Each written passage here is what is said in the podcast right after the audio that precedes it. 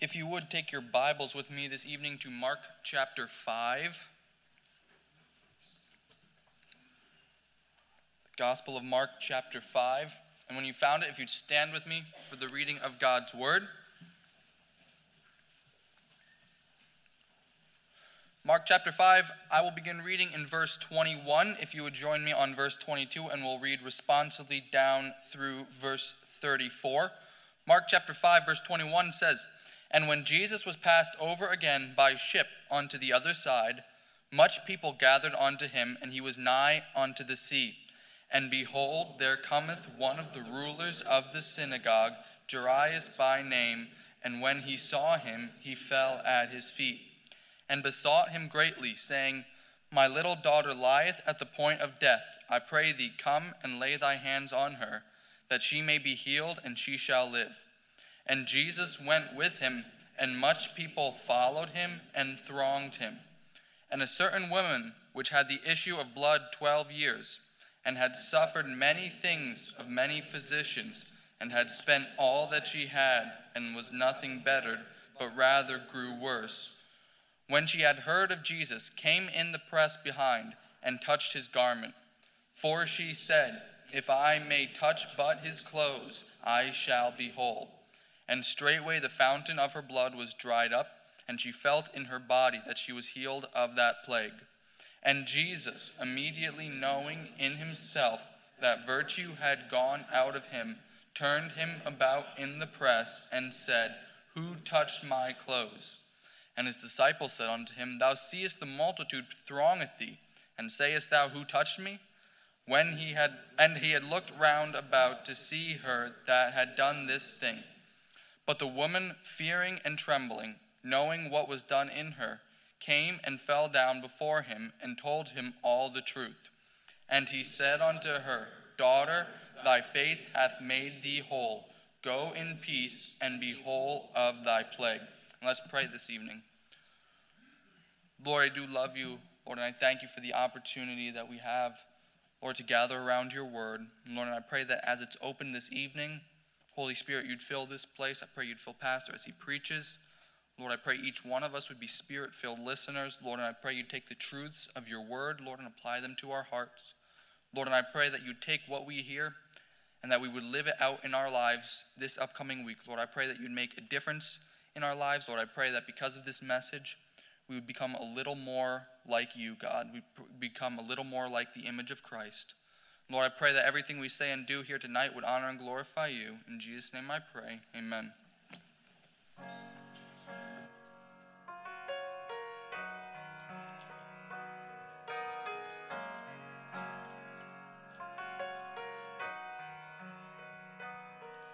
When I first began to walk with the Lord, I did not really trust Him. How He longed for me to understand that I could. So through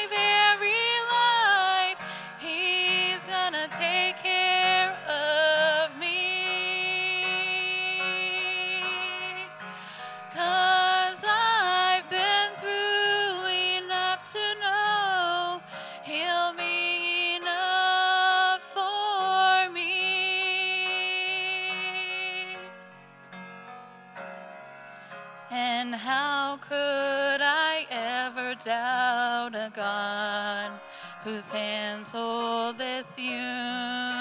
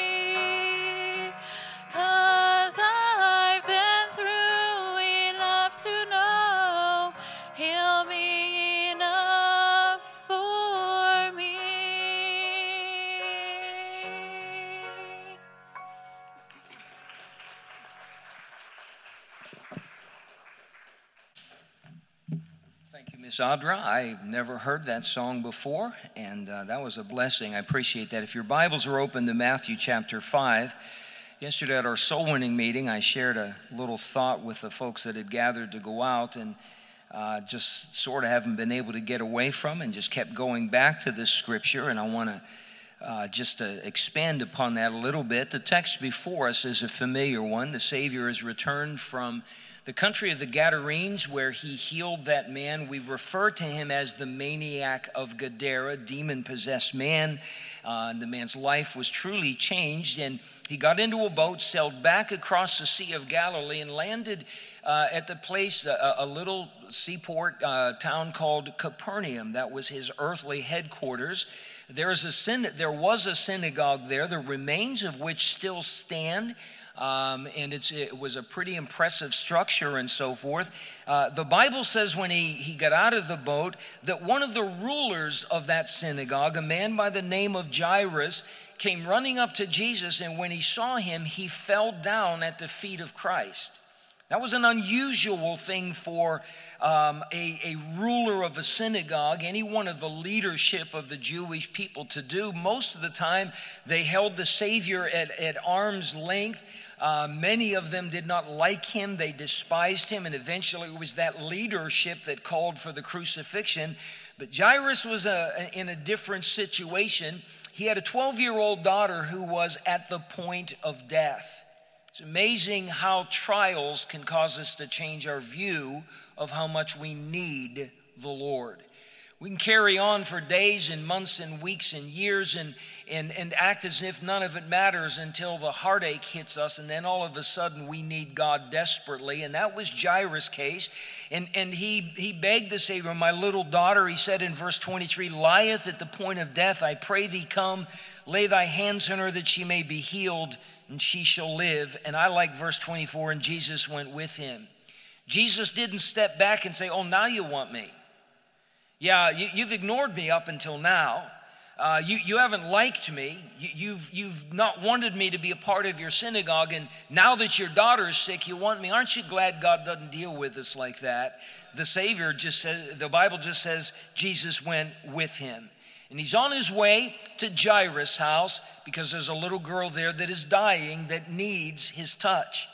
As he traveled through that, that town, the streets are very, very narrow. Uh, a great multitude, the Bible says, of people followed him and thronged him. He was just pinned, pinned in on every side by this crowd of people. And in that crowd was a certain woman. We sort of believe that she lived in or near the city of Capernaum. Uh, and, the, and the scripture says in verse 25, she had an issue of blood 12 years. Um, she would have been somewhat of an outcast. That type of a condition would have made her unclean. Uh, according to Jewish law, uh, she would not have been allowed to go into the temple of Jerusalem, uh, and most people would have stayed away from her.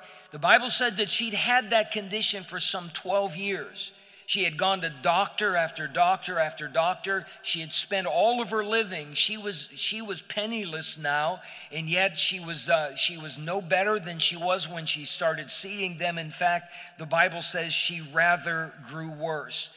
But she'd heard about Jesus, and she came along, and uh, all she could think is, if I can just touch the hem of his clothing, uh, I can be healed. She had such tremendous positive faith in him, and so she w- she managed to do that. The scripture says elsewhere she touched the hem of his garment. Uh, she actually bent down and touched the bottom of his robe where there was a ribbon of blue sewed into the fabric of his clothing. Uh, all Jewish people would have had that in that day and age. And uh, you, you realize there's a multitude there. She runs the risk of being trampled but she's humbling herself. She's very honest before the Lord. She touches him and she is healed while Jesus is on his way to Jairus' house. Now, the Savior could have kept going. He could have let her be healed and that was it. But he wanted everybody to understand the power that he possessed, the care and the love that he possessed, and he stopped everything. Um, and he said, Somebody just touched me. Now, you can imagine Jairus is standing beside him. Jairus is frantic. He's got a daughter that's at the point of death. Every minute counts. And now the Lord is stopping in the middle of this crowded street. And he said, Who touched me? Somebody touched me. I know it because virtue's gone out of me and, and, and somebody's been healed. By the way, this is not the fact that the Savior didn't know. He knew exactly who it was. He knew everything about her because he was God. He is God. Nothing took him by surprise. Uh, he wanted everybody else to understand exactly the power of faith and the power that he possessed.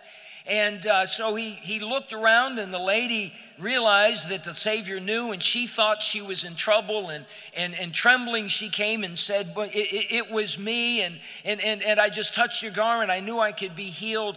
And uh, the Lord is very kind with her. Uh, and the, the Bible says uh, in verse 34 Daughter, thy faith hath made thee whole. Go in peace and be whole of thy plague. A wonderful, wonderful miracle on the way to Jairus' house. You understand, Jesus was on a mission. There was a man that said, I need you to come to my house and I need you to heal my little daughter. And he's on his way, and on his way, he came across somebody else who also had a need, who needed him. He didn't brush her off, he didn't just keep going, he stopped and he dealt with that individual. I can't speak for anybody else. I tend to be a very single minded person. When I come into my office this week, uh, I will take out a sheet of paper and I will write down Monday, Tuesday, Wednesday, Thursday, Friday, and everything that is supposed to take place on those given days. I'll look over at my day timer where I have appointments written down and I'll transfer uh, information to that, that page and so forth so that as I start every single day, I'll look at that. Well, I got to do this and now I got to do this, then I got to do this and so forth. And my mind will get focused on my to do list. Is there anybody else like that? Part of the reason I write it down is because I'm old and if I don't write it down, I will forget it uh, and it will never get done. I am just at that place in life. But I am finding out uh, and have been finding out for a long time that I can write every list that I want, but that doesn't mean that I'm not going to get a text or a phone call from someone uh, that's not on my list. And uh, it's going to take some time away from what was on my list that I thought I needed to accomplish on that particular given day. And there's a tendency because I'm so focused on going to Jairus' house that I can almost resent those other interruptions or I can uh, try to put them off because I, I need to get to Jairus' house. But along the way, there are some people that God puts into my path that I'm supposed to try to help and care for. Um, the point of the, the, this whole thought is we need to learn to be so sensitive to the leadership of God that even though we're, we're headed in one direction and we've got this that we want to accomplish, that we never ever get to the place that we, we fail to see the other needs, the woman with the issue of blood that also needs our time and our attention. We're going to do a very simple illustration. We haven't done it in a little while, but we've done it before. I want everybody here to hold up your index finger, just one of them. Hold it up. I want you to hold it out in front of you. Okay?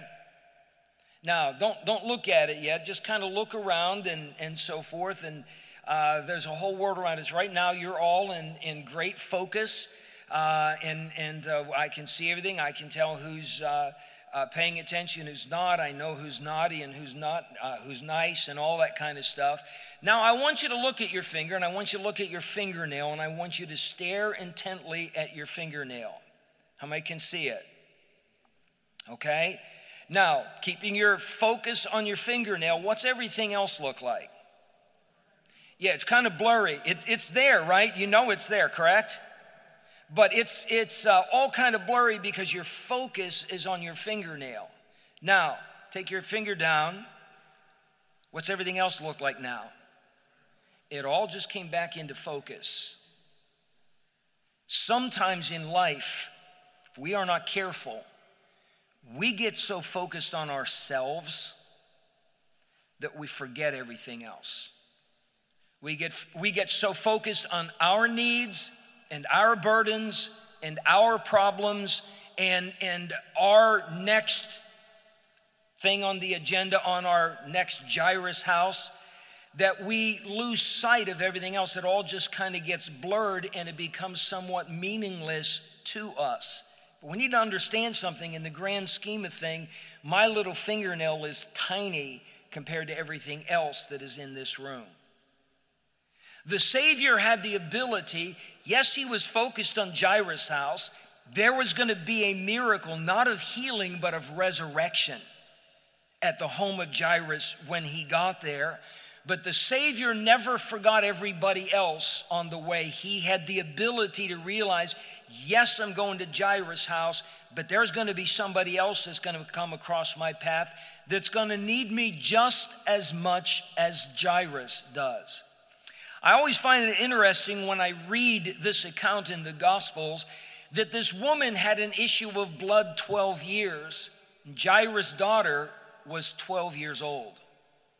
Now, we're not sure how long she had been sick. It might have been a fast acting illness, but you understand that the woman with the issue of blood, she had been sick as long as that little girl had been alive. It, it, that 12 years there is, is very telling. This woman had suffered and suffered and suffered, but the Savior wasn't about to pass her by because he was so focused on Jairus' house that he ignored the need of that lady.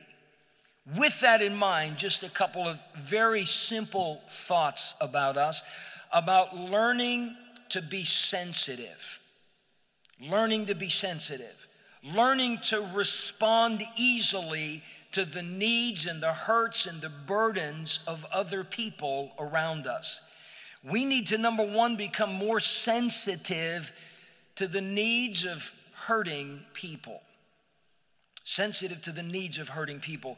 Last Sunday morning, uh, Brother Corey Bain was with us and preached in the morning service just a remarkable message uh, and, and helped so many people.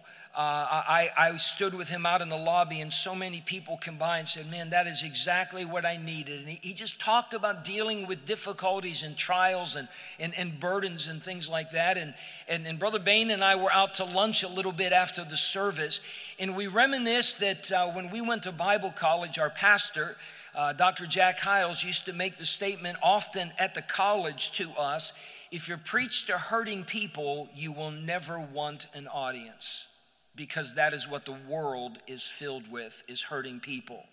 We need to learn to be sensitive to the needs of hurting people, and that's not always the case.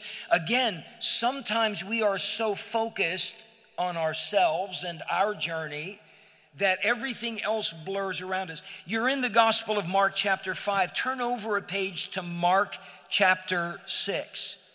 Mark, chapter 6, if you would please. And um, would you uh, just kind of follow along with me? Verse number um, 30 The apostles gathered themselves together unto Jesus and told him all things, both what they had done and what they had taught. He had sent them out. Uh, two by two and empowered them, and they've come back and they're rejoicing with the, the, uh, the results of, of their, their journey out.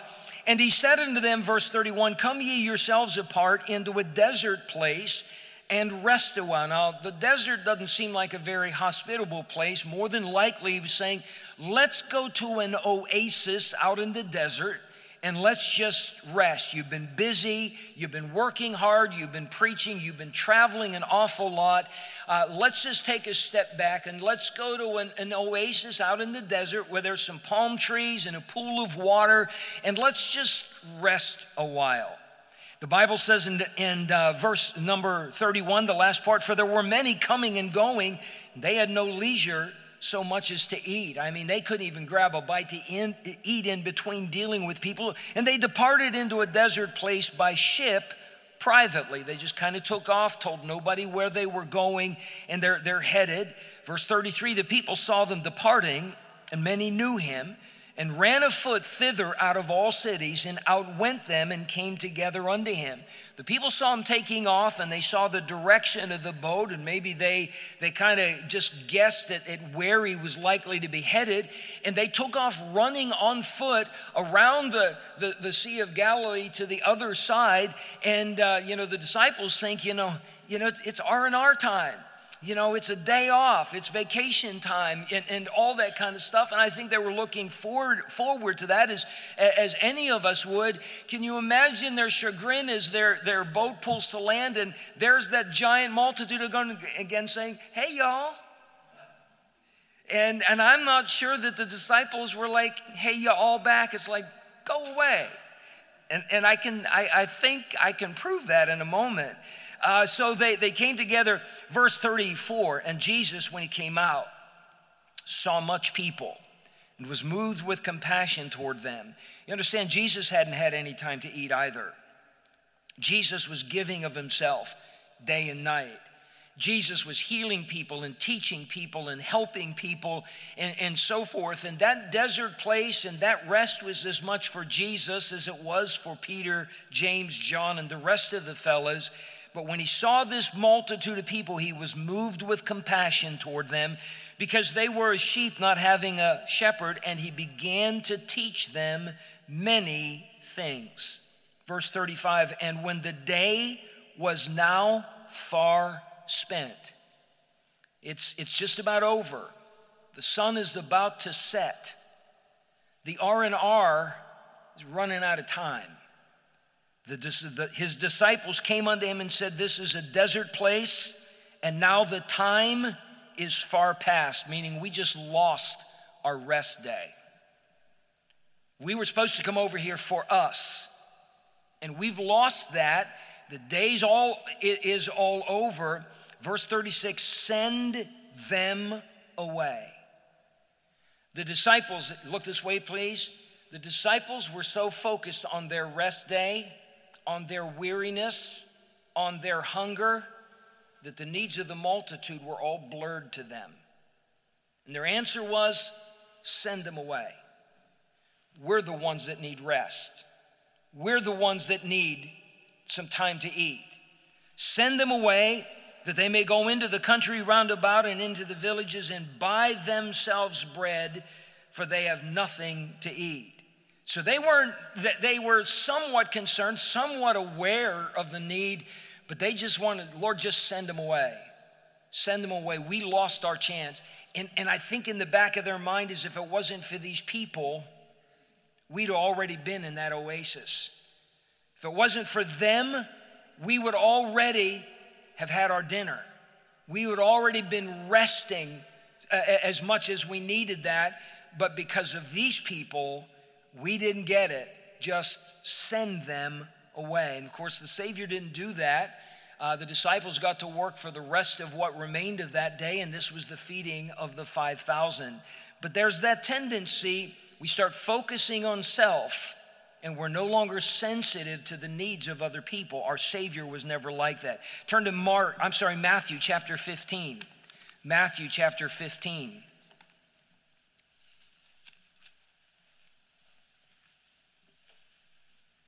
Verse 21 Then Jesus went thence and departed into the coast of Tyre and Sidon. Behold, a woman of Canaan came out of the same coast and cried unto him, saying, Have mercy on me, O Lord, thou son of David. My daughter is grievously vexed with a devil. But he answered her not a word. And his disciples came and besought him, saying, Send her away, for she crieth after us. Beloved, if we're not careful, we will become very calloused, very numb to the needs of other people, especially if we're going through a trial ourselves. And we start thinking only of our own needs and our own wants and our own comforts, and our response can very easily become, Lord, just send them away. I don't have time for them. She's crying after us. She wants us to do something for them. We, we don't want to be bothered with this. Her needs are becoming a nuisance to us. We must never allow ourselves to fall into that. God has placed us here to be light and salt. God has placed us here to be a blessing to other people, to point them to Calvary, to show them hope and help in the Lord Jesus Christ. And we can never allow ourselves to get a callous to where the needs of others don't affect us. About three years ago, I started learning how to deadlift with Sam. Deadlifting is like his favorite thing in the world. He just needs a life in the worst way. But he it, it's his favorite thing. He claims that deadlifting uh, involves every muscle group in your body, and he thinks it's the perfect exercise. And so he decided it was time for me to do that, and deadlifting didn't work for me didn't work at all. I had no control over my left leg. And uh, when I would try to do anything, uh, the leg would just sort of fly out to the side. Uh, and, and it was just it was just not a good thing. Uh, it was awkward, and we we had to do all kinds of stuff to just even try to keep this foot from flying out and so forth. And every time I'd come in, and, and, and Sam would say, "Hey, we're going to deadlift," uh, he'd smile, and I'd groan, uh, and I'd put a fake smile on because I didn't want him to know how much I hated deadlifting. But we've been doing it now for some three years. Uh, I'm not going to ever break any records. I understand that, but I'm to the point. Uh, on Fridays, it's usually one of the three big lifts. Sometimes it's all three squat, bench, and deadlift. And occasionally say, Which lift would you like to work on today? And it makes his day. I'll just say, Let's do deadlifting. And I actually choose it uh, it, uh, on purpose because I kind of enjoy it. But uh, when we first started out, the, the, the, bars have this, this knurling on there to help you get a better grip. Uh, but over the course of time, when you start out, uh, I had all these raw marks right here on the palm of my hand from that and it was very, very painful and so forth. If you were to get close enough, you'd see that right now I've got a callus at each joint right here uh, because I've done the deadlifting so much, uh, and, and now it, it doesn't bother me.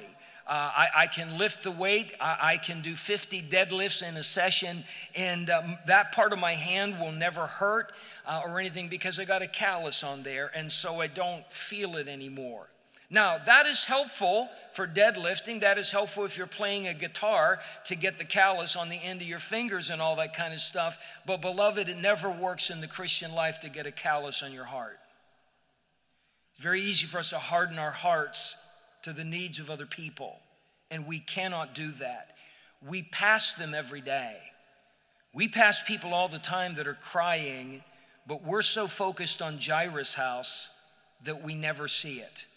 It never registers with us that somebody has a heartache, that somebody has a burden. We drive by the intersection, we see the person with the cardboard sign that, they, that are homeless, and it's very easy for us to get a callus on our heart and, and start saying things, well, if you get a job, you wouldn't need to be here, blah, blah, blah. You know, the, the lies we start telling ourselves uh, and so forth. Uh, remember, we don't, we don't make eye contact with them because if you make eye contact, then they're real. We can't allow ourselves that kind of a callus on our heart. We've got to understand that uh, some of those people are going through trials that we don't even comprehend.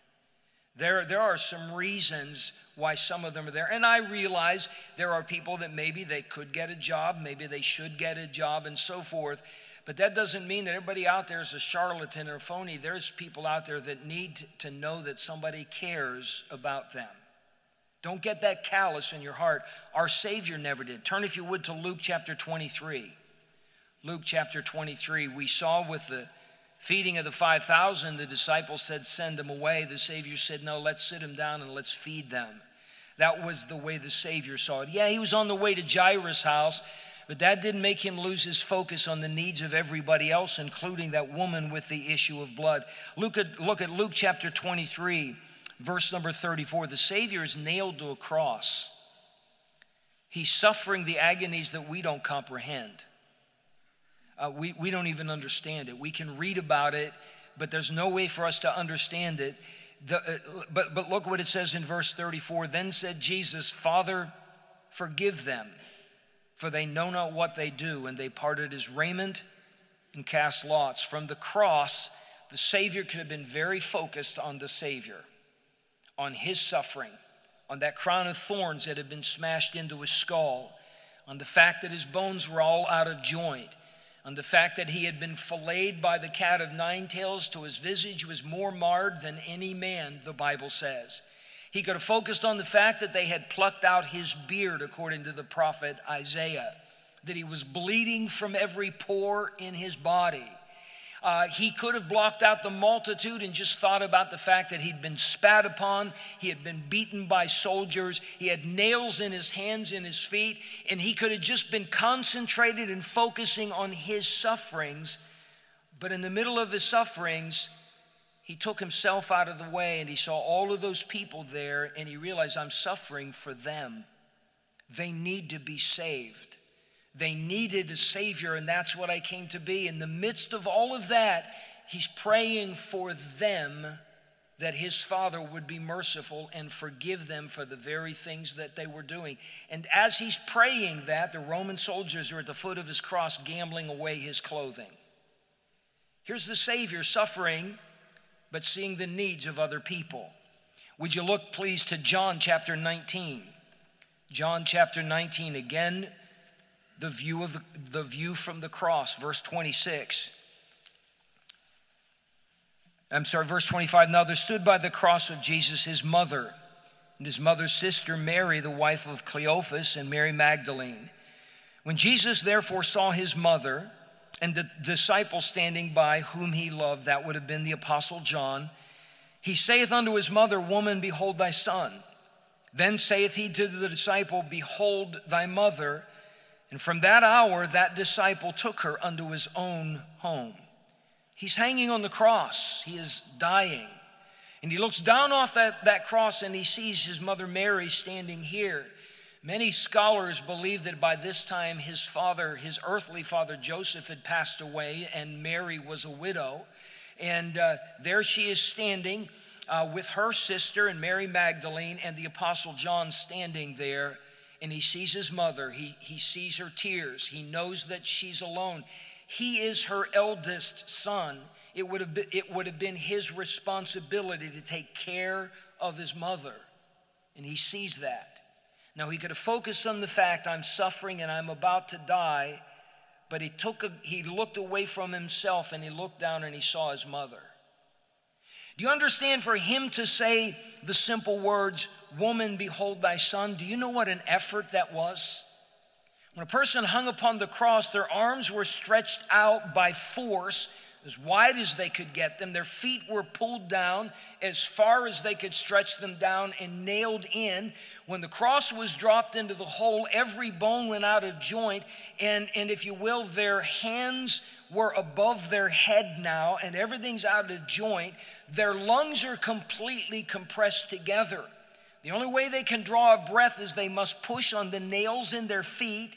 They need to pull up on the nails in their hand enough to get a, a, a, single gasp of air as long as strength would allow, and then they would slump back down into that position. Just breathing was a challenge. To talk was an, almost an impossibility. Superhuman strength was required. The Savior has been going through this. He, he did that for six hours. It's toward the end of that, he pulls himself up. Can you imagine the effort it took just to get the words out? Woman, behold thy son. And then he goes back down and he pulls himself back up for yet another breath of air and he looks at John, said, Behold thy mother. Three words at a time. But he took care of his mom, he took care of her needs. He was so sensitive always to the needs of other people. I believe that part of being Christ like is that we become that way. Instead of walking through life like a bull in a china shop, and it's all about me, myself, and I. We need to become very, very sensitive to the needs of other people. When we're hurting, when we're going through a trial, we often have very hard time seeing others around us because we're so focused on that. And we need to get our focus, get the ability to get, get our eyes off of ourselves and, and uh, take that opportunity to be a blessing. You understand one of the titles of the Holy Spirit is the Comforter, right? We read that this morning, John chapter 14. Again, in John chapter 16, that, that title is given. The Holy Spirit is the comforter. Does it not stand to reason if He lives inside of us, He is going to direct us to people who need comfort? The question is have we got a callus on our heart? to where we can't see the needs of other people anymore because all we see are ours. We need to be sensitive to the needs of other people, which brings me to a second thought. We need to be more sensitive to the not just the needs of hurting people, but to the nudging of the Holy Spirit of God. I use the word nudging because needs and nudging start with an N. It's the only way Rob can enjoy a sermon. It's got to be alliterated. Turn, if you would, to the book of Acts, chapter 8. That Holy Spirit that lives inside of us is going to guide us and He's going to direct us and He's going to prompt us along the way about the next step the Lord would have us to take. In Acts chapter 8, we have the familiar story of a man named Philip who went to the city of Samaria and God used him to do a phenomenal work. The Samaritans were half Jews and half Gentiles. The Samaritans despised Jewish people, and Jewish people tended to despise the Samaritans. So when Philip went there and began preaching to the, this large city the gospel of Jesus Christ, and, and it seems like almost all of the city turned to faith in Christ. It was a remarkable ministry.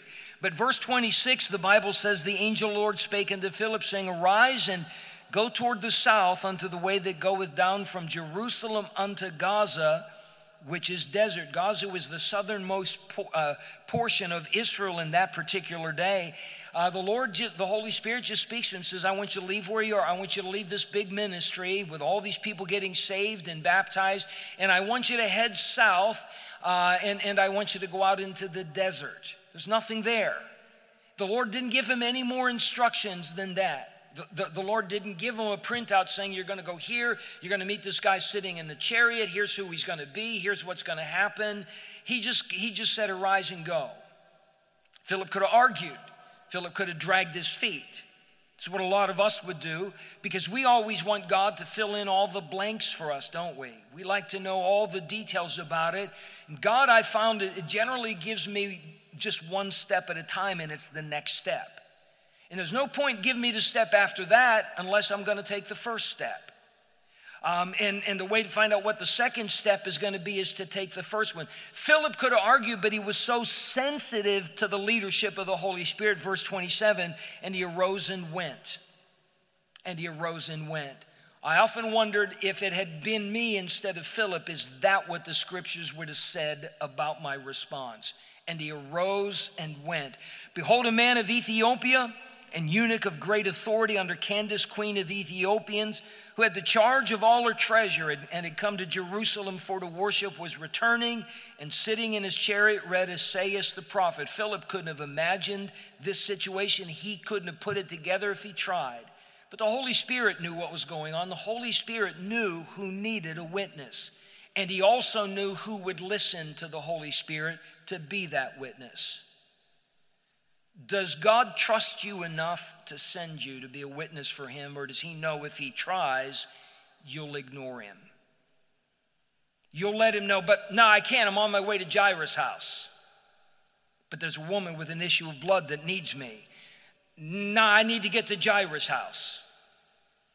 Does the Lord trust us enough to say, I need you to go talk to this person? Have you felt that nudging voice at the gas station? Give that person a tract? The drive through window, give that person a tract?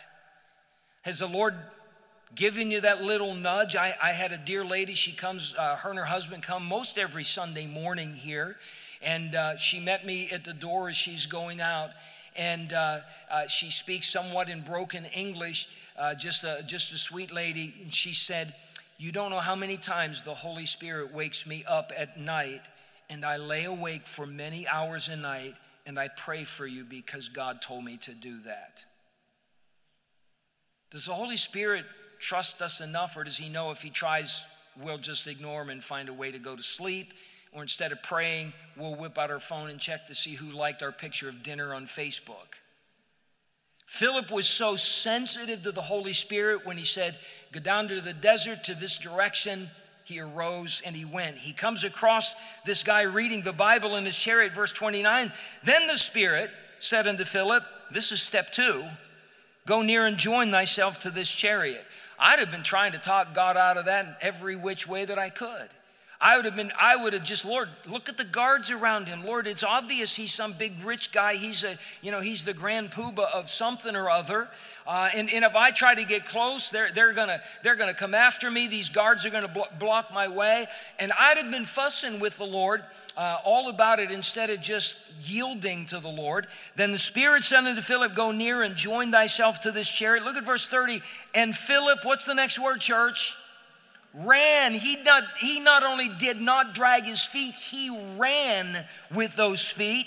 Thither, the, thither to him, heard him read the prophet Isaiah, and said, Understandest thou what thou readest? And you know the story. The man invited him up into the chariot. They took off down the road together, and Philip shared Christ with him from Isaiah 53. And that man got saved. He got baptized on that day and went back home. And, and church historians tell us that that eunuch went back and started the first Christian church on the continent of Africa because one man was that sensitive to the leadership of the Holy Spirit of God. Oh my, we've got to, we've got to learn to do that. Because you see, God's always speaking. I don't care where you go, you're going to see people that need the things of the Lord. But we've got to be able to get over ourselves. Yeah, but I'm going to Jairus' house. Yeah, but I got this thing going on in my life. Yeah, and we're so focused on ourselves, and God's trying to talk to us, but we're not listening, and all those needs are just blurred in our sight, and people don't get helped because we're not sensitive to that leadership of the Holy Spirit. You know this particular illustration, I've given it several times in the last few months, but in August, I went up and spent a week in the hospital. I went in expecting uh, a, lot of things to be done. I had a team of 17 doctors uh, working and meeting with me every day was a flurry of tests, uh, just one doctor after another dealing with me. And uh, I, I, was looking forward to getting something done about this uh, heart situation that's going on. Uh, I arrived, I think, uh, I, I, think I got into my room sometime on Friday. I'd been in the emergency room there for 25 hours. Finally got up into a room in the cardiac unit. And uh, the, the fellow that was in the room when I got there left within five minutes. He was discharged uh, and so forth. So I had a room to myself and, uh, and, uh, so forth. About one o'clock in the morning, all this noise happened, and they brought my roommate in. Um, and he was he was not talking softly. The nurses were not talking softly. There's a lot of check in and, and, and, stuff like that. And so uh, I wasn't sleeping much anyhow. Uh, so, uh, you know, I'm just kind of listening to all this and, and so forth. And uh, I, I, actually didn't even meet him until sometime on Saturday. Uh, because he, he was in and out, a lot of doctors and stuff like that. And it was later on Saturday I got to meet him. His name was Tim, and so forth. As my eight day stay there went on, um, they, they were changing my, my diagnosis and they were just kind of uh, running test after test, crossing things off. And uh, so they were ruling out the heart and GI and cancer and a, and a lot of other things. But for my roommate, Tim, they weren't ruling things out, they were adding things on. They find out that his, that his heart was just uh, almost beyond repair. He needs a heart transplant. Along the way, they found out that he did have cancer. And um, as, as my days went on, and it looked like I was just going to get discharged because in their minds it wasn't all that big a deal, his were his diagnosis was you've got a couple of months. During that time, Tim and I got to know each other. We got to talking with each other. Now, I, I could have been very focused on the pain that I was in. I was getting frustrated because they promised me I wasn't going home till they found answers, and it became apparent to me I was going home with no answers after all. And I could, I could feel frustration moving in, but there was just a curtain there. It's not a matter of eavesdropping. I listened to the doctors talking to Tim, and each one came in with a more dire diagnosis. They would leave, Tim would pull the curtain back. This man needed to talk about it. Been very easy for me to have let the calluses interfere. Very, very easy. But there was somebody that needed needed my attention more than I did. Sometimes we just have to get over ourselves, folks. And I knew, I knew at that moment why I was there. And for once, I can't say it's always been that way, but in that case, I yielded to the leadership of the Holy Spirit. Long story short, Tim trusted Christ as his personal Savior. Tim and I have been in contact. He's not getting any better. Things are bad for him at the, at the current time. I believe with all of my heart, I wasn't in the hospital those eight days to get this fixed. Obviously. Wasn't there for that. God put me there so Tim could get saved. Because Tim's days are very numbered on this earth and eternity very close for him. If we could just learn to get over ourselves, we would find out that there's people like that all around us that need our help. Are you that sensitive to the Holy Spirit? to send that text, to make that phone call, to make that visit, to pass out that gospel tract, to share your testimony of faith, to give of your time, your talent, your treasure, or are you so self absorbed with what's going on in your life that all of that is just a blur? This, this is my tendency. I focus on Jairus' house. The story that we read, the account that we read in Mark chapter 5 of the Savior healing that woman on the way, really helps encourage me and it challenges me. Tom, don't be so focused on Jairus' house. that you forget everything in between. There's somebody this week who needs you to be there for them. There's somebody this week, and you're going to cross paths with them that needs prayer, that needs a witness for Christ. The question is is your heart calloused enough that you won't even see the need? Is your heart hardened enough that the Holy Spirit speaks and you're not listening anymore? You all know my grandson, Tommy. Um, Tommy's a unique little man. And uh, sometimes uh, I'll come downstairs and, uh, uh you know, I'll say hi to the, to the kids. And uh, if they're watching something on TV, there's a, they like watching people play video games. That is their favorite thing to do. I came home today and Nate and Gwen and Tommy are sitting on the couch and they're watching somebody play some game. I have no idea what it is. It, it, it makes me go cross-eyed looking at it, but they'll just sit there watching somebody play a stupid game. I can say, hey guys, how you doing? They don't listen to me. It's like I, I didn't speak at all. I'm not even there. Tommy especially. Um, you know, I'll come down and, and, hey Tommy, how you doing? And Tommy's in his, his world. He, he's got something going uh, and so forth. Hey Tommy, Tommy, look at me, Tommy, and he'll just keep going. He'll just keep on doing his thing unless I happen to have my phone out. And I have no idea he's got this radar about it. If I'm standing down there holding my phone in my hand, hey Tommy, how you doing? You have an iPhone? Oh, you have an iPhone. And he's eyeing it up. Do you have any games? Got any games on your iPhone? Uh, and, and that type of thing. And it, it's sort of like I'm talking to him and I know he hears me. I, I know the sound is registering, but unless he wants what I've got, he has a way of tuning me out. We do that to God all the time. He's always trying to talk to us. But we've got our own agenda, we've got our own focus. And if we're not careful, we'll find ourselves tuning God out all the time. Philip wasn't like that. Jesus wasn't like that. And you and I can't be like that either. I need to be sensitive to the needs of hurting people. I need to be more sensitive to the nudging of the Holy Spirit because that's the way my Savior was. Can we